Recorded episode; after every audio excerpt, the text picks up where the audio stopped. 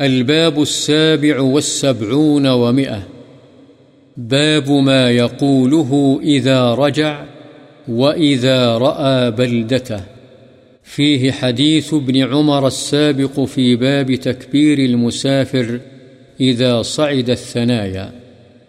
جب واپس آئے اور اپنے شہر کو دیکھے تو کیا پڑھے؟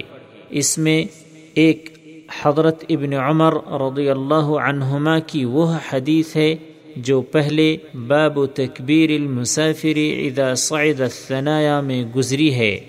وعن أنس رضي الله عنه قال أقبلنا مع النبي صلى الله عليه وسلم حتى إذا كنا بظهر المدينة قال آيبون تائبون۔ عابدون، لربنا حامدون. فلم يزل يقول ذلك حتى قدمنا المدينة.